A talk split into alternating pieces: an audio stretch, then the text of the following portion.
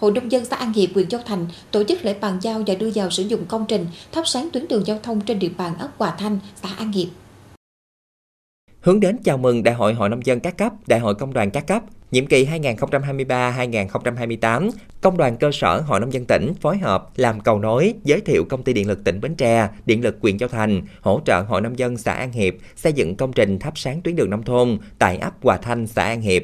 Sau khi đã nhận được sự tài trợ, Hội nông dân xã tiến hành hợp dân để thông tin chủ trương xây dựng tuyến đường và được 100% hộ dân đồng tình hưởng ứng, ủng hộ kinh phí đối ứng để thực hiện công trình. Hội viên nông dân và nhân dân đóng góp 8 triệu 300 ngàn đồng. Với kinh phí trên, Ban chấp hành Hội nông dân xã An Hiệp đã đặt 11 cây trụ và 10 tay đèn. Công trình này thì có chiều dài khoảng 1.500 mét với ờ, tổng trị giá là khoảng ờ, 55 triệu thì trong đó thì nông dân đóng góp và điện lực hỗ trợ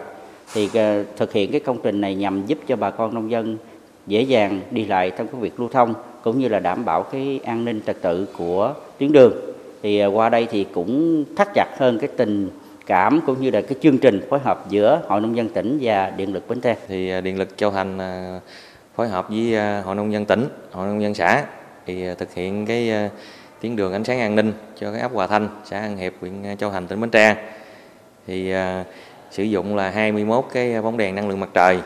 thì à, để thực hiện là phục vụ cái chiếu sáng trong cái buổi tối đi lại của bà con trong cái địa bàn ấp để mà giảm cái tai nạn giao thông. Công trình ánh sáng an ninh lắp đặt đèn chiếu sáng trên tuyến đường DX05 với chiều dài 1,2 km. Tuyến ánh sáng an ninh này sẽ giúp cho người dân an tâm hơn khi di chuyển trên đoạn đường vì khu vực này tương đối phức tạp về an ninh trật tự, xảy ra các vụ trộm vào ban đêm. À, cái công trình à, tuyến đường ánh sáng, à, ánh sáng an ninh này thì nó là một mô hình thiết thực uh, giúp bà con đi lại trong đêm tối là nó sáng sủa để bà con yên tâm. Như là tập thể dục đêm khuya hoặc là công nhân đi làm về khuya thì uh, hoặc là uh, giảm thiểu uh, vấn đề an ninh trật tự giống như là đua xe uh, các thanh thiếu niên mà về khuya đó rồi đua xe trái phép.